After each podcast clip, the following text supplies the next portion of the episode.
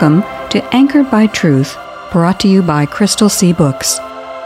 In John 14:6, Jesus said, I am the way, the truth, and the life.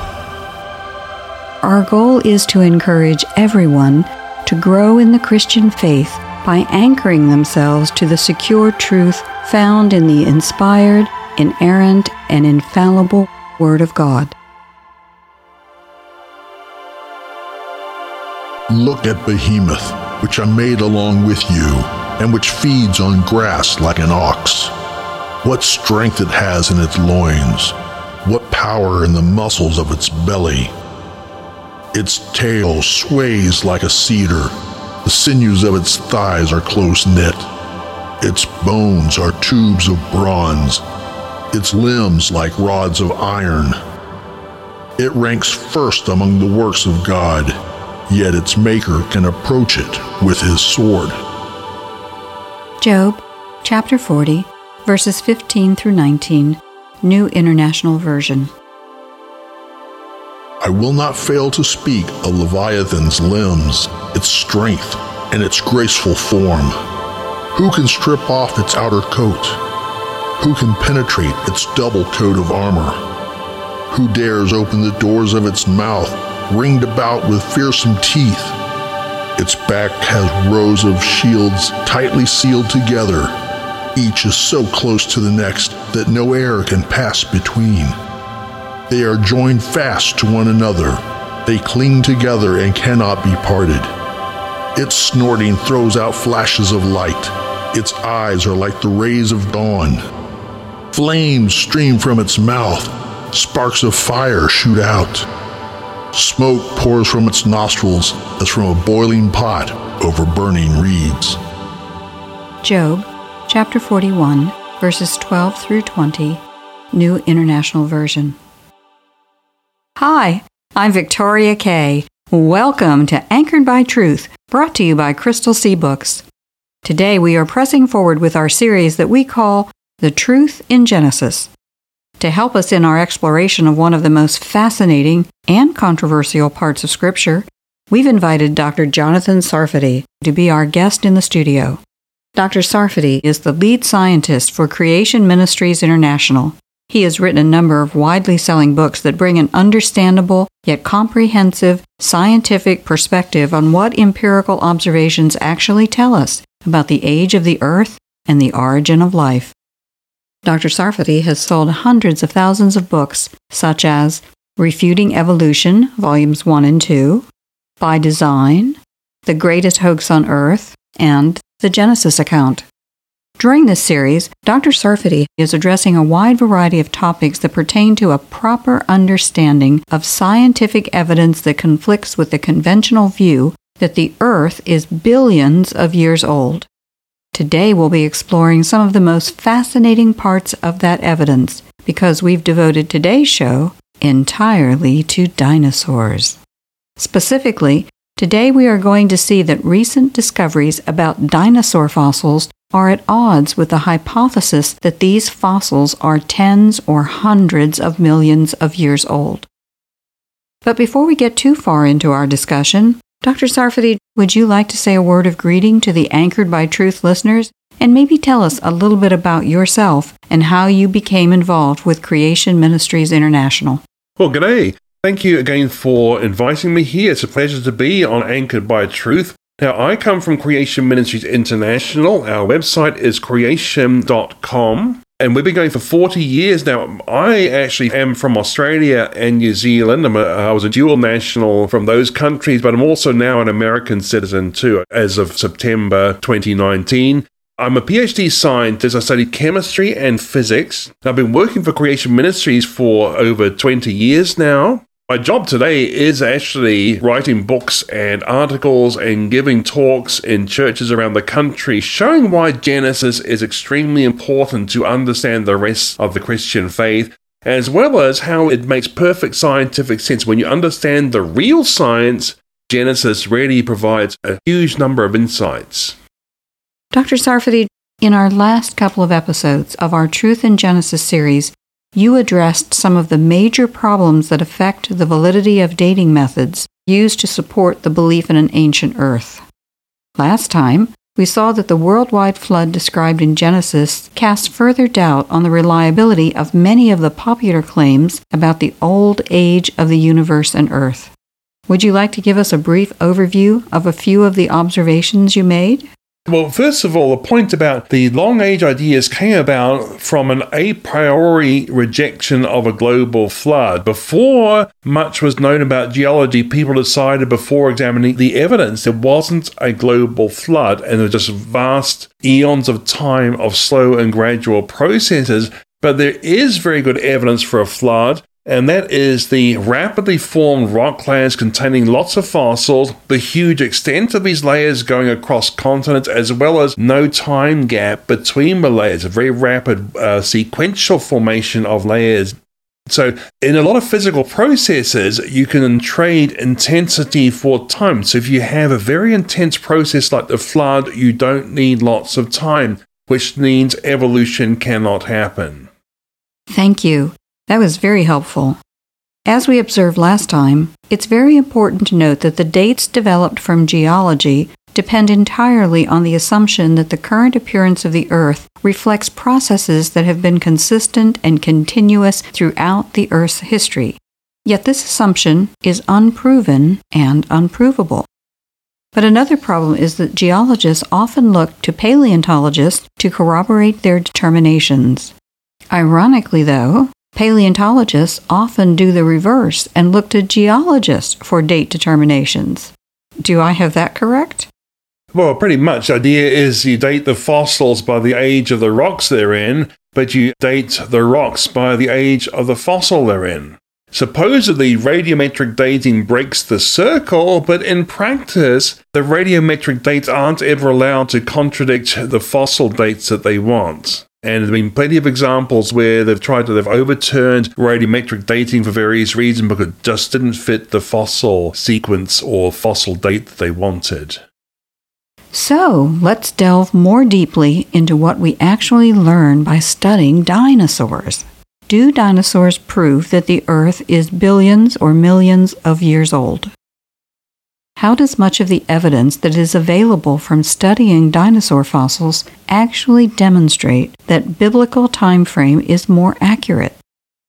How does the presence of blood cells, elastic blood vessels, intact cells, animal proteins and DNA found in dinosaur skeletons demonstrate that such skeletons could not be as old as the conventional dating theories assert?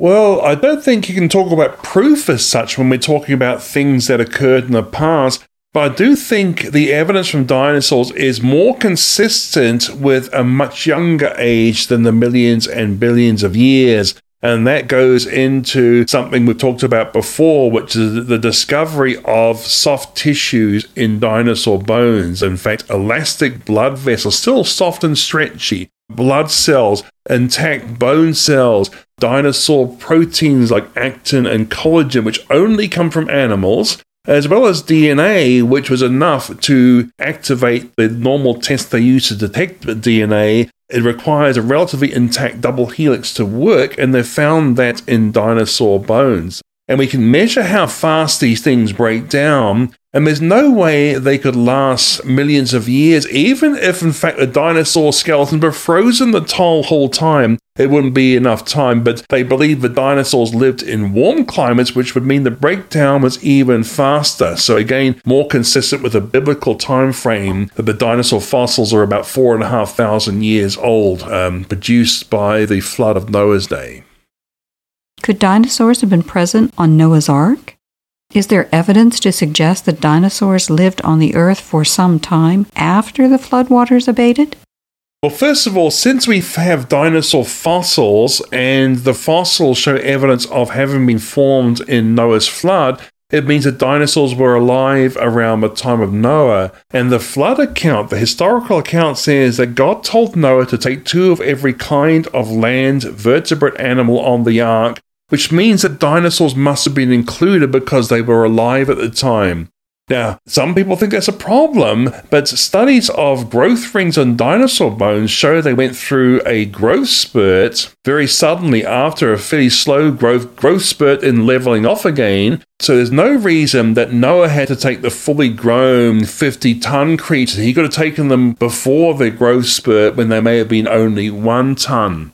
And also, probably there are only 50 or so different dinosaur kinds. I know there are a lot of different dinosaur species, but not that many kinds. And recent discoveries in the last 10 years or so have shown that dinosaurs change shape when they grow which means that certain dinosaurs identified as different species were actually baby versions of other known dinosaurs. So it means you've got a further compression of a number of dinosaur kinds because some of them were babies or young adults of the same creature, so not a different kind at all. What does the biblical term kind actually mean in terms of animal classification? There are different ways of classifying the different creatures around the world, and you may have heard of different species. Now, a proper definition of species says that things can interbreed with each other and produce fertile offspring of the same species. But the number of different species which seem to be related are called part of the same genus, and then you have number of genera, plural of genus, are in the same family, and then you got the order, and you go up a step.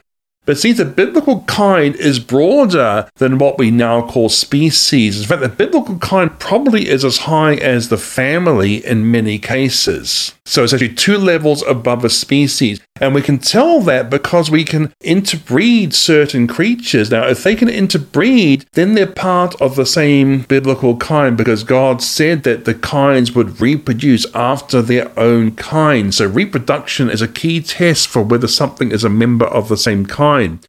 Can you give us some specific examples of what you're thinking of? For instance, lions and tigers can interbreed. In fact, they can produce fertile offspring. Even though they're different species, they clearly are the same kind because they can interbreed. In fact, you can trace a line from tiger to the domestic pussycat of all these different creatures who can have babies with each other, form hybrids with each other which means they're part of the same created kind. So when you do that analysis, you find that the kind is often as large as the family, which means that Noah would have had to take two representatives from each family, as we would now call it, and not two of every species. In fact, sometimes you find different things which seem to be even different genera. So, one level above a family, different genera, and yet they can produce offspring with each other. Like there's a false killer whale and a bottlenose dolphin, different genera, not such different species, but they have a wholphin together. Whale, dolphin produces wholphin. And the wholphin in a Hawaii theme park has produced a baby of her own. So in fact, they're actually the same species by definition. They can produce fertile offspring. They're the same species, but they're called different genera, you see. So obviously the man-made classification system is really not so reliable. And in fact, we can go to the biblical one, which is the kind, which actually is much more consistent. Is there evidence to suggest that dinosaurs may have lived in proximity to people at one time? Is I believe so, which means that some of them must have gone on board the ark so they would have survived on for a little bit. And for instance, you have around the world, you have legends of dragons encountering humans, and eventually the humans won the battle. And you wonder if that's why dinosaurs became extinct because humans actually could overpower them with intelligence, weaponry, fire, poison, traps, like we almost did to the whales, which are bigger than dinosaurs, more intelligent, bigger brains had the home turf advantage being in the sea, and yet humans with handheld harpoons and wooden sailing ships almost wiped out the whale population. So I think this is what happened to the poor dinosaurs. In the Chinese calendar, you have 12 animals, a 12 year cycle of 12 different animals, and most of the animals we know what they are. One of them is the dragon, but it seems like it's treated as an ordinary animal, not as a magical creature. In fact, the word for dragon in Chinese is long, and the word for dinosaur is Konglong. So you got it means terrible dragon, you see. So you got the Chinese ancient culture which seemed to see creatures which we would now call dinosaurs, but called them dragons or the long. And you got in the book of Job, I think was the earliest book in the Bible to be complete. In its final form was a book of Job. Job eh, Moses edited the book of Genesis, Now, Genesis refers to far older things in the book of Job, but it reached its final form under Moses about 1450 BC. Job was probably at the time of Abraham, about 2000 BC. And there's a creature that God says, Behold, Behemoth. Okay, now God has just been going through a whole lot of the animal kingdom, animals that we know very well. And then he gets a Behemoth. What is a behemoth? Clearly, Job was supposed to know because God said, Behold him. But the thing is, it's a Hebrew word that's not translated, it's transliterated, and it really means the beast of beasts. It's a plural word for a single creature. So it's a beast of beasts. And the description is it hangs its tail like a cedar. Now, cedar is the biggest tree in the Middle East. And when you look in the Bible of comparisons to cedar, it's meant to be something really magnificent. But then you look at creatures today, some study Bibles say, well, the behemoth could have been an elephant or a hippo. But they have really tiny tails. You wouldn't compare an elephant or a hippo tail to a cedar. It makes no sense. But then you look at some of the sauropod dinosaurs. The sauropods were the dinosaurs with a very long neck, very long tail. And you go to this creature called Dreadnoughtus, discovered in Argentina 2014. And the discoverer said that the tail must have had incredibly powerful muscles, so it's basically a weaponized tail. Their description, weaponized tail 30 feet long on this creature. And that is the sort of thing that would be compared to a cedar, not an elephant or a hippo tail. So it looks like what Job was seeing was what we would now call something like a dreadnoughtus. How do preconceptions affect paleontologists when they assign long age time periods to dinosaur skeletons? Well, the preconception is that the last dinosaur died out 66 million years ago, so of course no humans ever coexisted with dinosaurs. So if they find a dinosaur skeleton, they will assign the surrounding rock layers to around 66 million years at the latest, before even looking at the evidence, because we know dinosaurs died out 66 million years ago. What are some of the differences between creationism and evolution?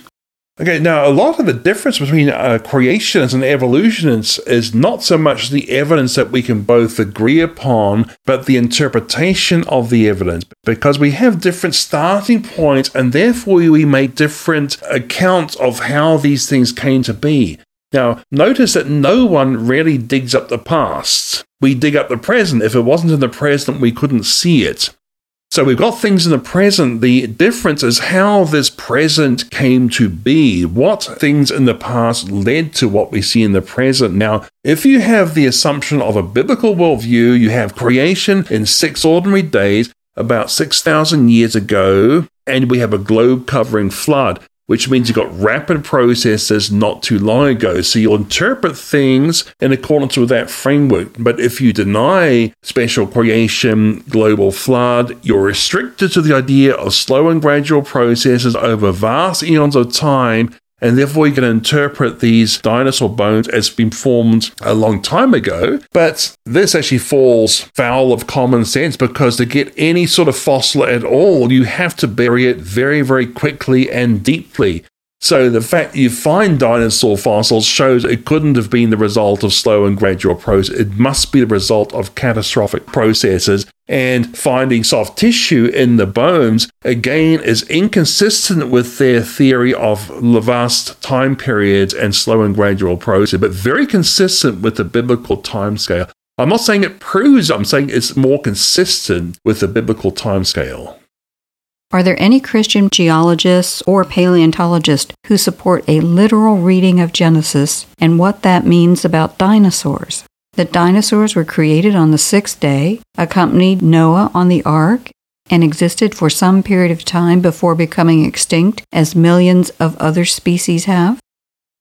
Well, there are a number of Christian geologists as a whole, like Dr. Andrew Snelling, Dr. Steve Austin, Dr. Tas Walker, who are very good at geology and all affirm a global flood account and a 6,000 year old Earth. And as far as paleontology in particular, you have Dr. Marcus Ross from Liberty University, who did his PhD research on mosasaurs, which are giant marine reptiles. But he's another person who believes that the dinosaurs' fossils were formed by Noah's flood And in fact, he's the one who provides evidence like the fact that we have footprints earlier than the animal that made them. And as far as the evolutionists are concerned, the difference between the footprints being found and the animal is millions of years, which doesn't make sense because surely the animal made the footprint which means there can't be very much time between them. So that's an insight that Dr. Ross has pointed out quite lucidly. In your opinion, what are the most important facts that point out that Christians can view dinosaur skeletons without surrendering any belief in a literal Genesis? Well, the first uh, one which really stares you in the face is the fact that we have these incredibly complete skeletons points to a catastrophic burial of these enormous creatures. Think about how much water and mud would be required to bury such a creature so deeply that it wouldn't decompose and bloat and float and break through the layers and then disappear, be eaten by everything else. So you've got the, the very existence of these dinosaur skeletons, and then you have the existence of soft tissue blood vessels, blood cells, dinosaur proteins, DNA in them. And again, we know how fast these things break down, and there's no way you can extend the time frame to 66 million years. A few thousand, yes. Millions, no. What resources would you recommend for Christians who want to study more about what dinosaurs really tell us about the Earth, its age, and history? Well, again, our website creation.com uh, has 13,000 articles, but also there's a specialist page, Q&A page on dinosaurs alone. And we've tried to arrange our Q&A pages so that the key articles are at the top. So you can go to the, the most important articles, overview of the issue, and then you've got other articles which provide supporting or more specialist data on yeah when they existed, how they fit on the ark, how they grow so big, what was the biggest dinosaur, how did it get that big. And also, we have some books in our store. If you look up dinosaurs, you'll find some good resources on dinosaurs there from a biblical perspective, because there really are quite amazing evidences of the biblical's true history. Even though evolutionists have used dinosaurs to push millions of years, they really promote the opposite.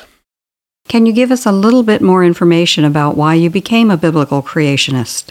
Okay, now I became a Christian quite a while ago. and I was about 20, so it's been a long time. Uh, but one of the things that was quite influential in me becoming not just a Christian, but a biblical creationist version of a Christian was considering the contradictions in evolutionary claims with what I was learning in the real science courses at the university.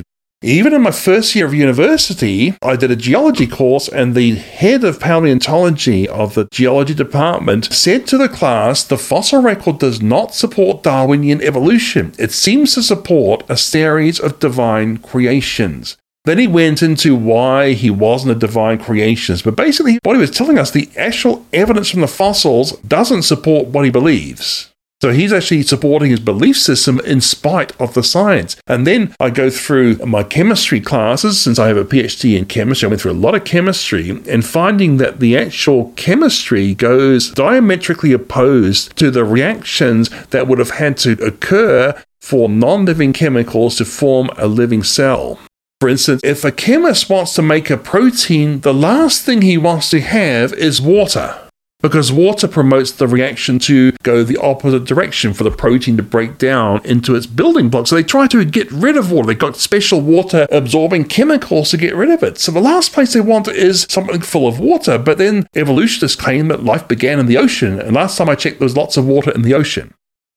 So, the big takeaway from our discussion today is that dinosaur remains and dinosaur skeletons do not provide evidence for a long dated age of the Earth. This reinforces the conclusion that we saw last time that the Genesis flood explains geological phenomena that are observed around the globe. So, if a billions of years age for the Earth is not necessary to explain either geological or paleontological discoveries, maybe we should begin considering an alternative. This means that the conclusion we get from Genesis, that the Earth is thousands rather than billions of years old, is amply supported by empirical observations and scientific evidence. Dr. Sarfati, we'd so like to thank you for joining us on Anchored by Truth today. Just as a reminder for our audience, this show, as well as all the Anchored by Truth episodes, will be available by podcast shortly after the broadcast airing. So, any listener today who has a friend or study group that could benefit from Dr. Sarfati's depth of knowledge can go to their favorite podcast app and search on Anchored by Truth by Crystal Sea Books. Today, for our closing prayer, since so many of our children study dinosaurs in school, how about if we pray a prayer for any of our kids who may be preparing to take a test? Prayer before taking a test. Heavenly Father, you have been so good and kind to me. I praise your name because you are worthy to be praised. You rule the universe, yet you love us so much that you care about the parts of even our daily lives that trouble us. Thank you for being a merciful Father who carries our burdens. Lord, you know I have a test coming that has been weighing on my heart. I know that tests are a part of learning and education. You know so well that tests can be very difficult for some of your children, including me. Lord, I pray that you would help me with this test. I pray you would help me to prepare effectively for the test. Help me to take advantage of all the books, study aids, and guides that I can find. Direct me to my fellow students, teachers, or friends who have an understanding in this area and who can assist me. Please defeat any tendencies I have towards discouragement or fear because these are the tools of the enemy. When I am in the test, please send the Holy Spirit to bring to my mind all that I have learned. Keep me calm and help me to focus on simply doing my best. My joy and hope are in Jesus. I pray and give thanks in his precious name. Amen.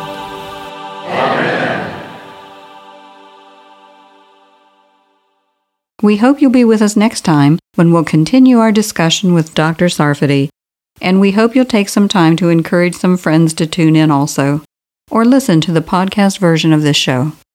Crystal Sea Books would like to make sure that all the Anchored by Truth listeners know that if they enjoy listening to the prayers that are presented at the end of each episode, those prayers are available for individual use from Amazon. There are two different prayer albums available. One album is prayers for family and friends, and another is prayers about faith and freedom. Those prayers can make a thoughtful centerpiece of daily devotions or they can be used with Bible study groups or small group meetings. There are even prayers for friends who are sick or about to undergo medical procedures that you can share with those who are experiencing difficult moments. Sometimes it's hard to find just the right words to speak to people or even to speak to the Lord. These earnest and thought provoking prayers can help, not to be substitutes for your own fervent prayers, but as a sort of friend to come alongside and let you know that others have walked through the valley too. The individual prayers, or an entire album, are available for a modest fee, and all the funds go to support the work of bringing the truth of Scripture to our current culture.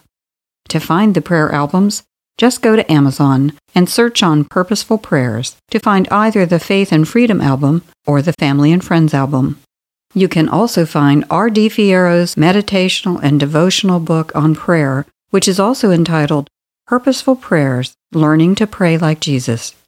As R.D. says in the book, the whispered prayer that stirs the hand of God is one of the most powerful forces in the universe. It's time for all of us to come boldly before the throne of grace, and all of us, and anchored by truth, would like to encourage everyone to be blessed by God's amazing grace. If you'd like to hear more, try out crystalseabooks.com where we're, we're not famous, but our boss is.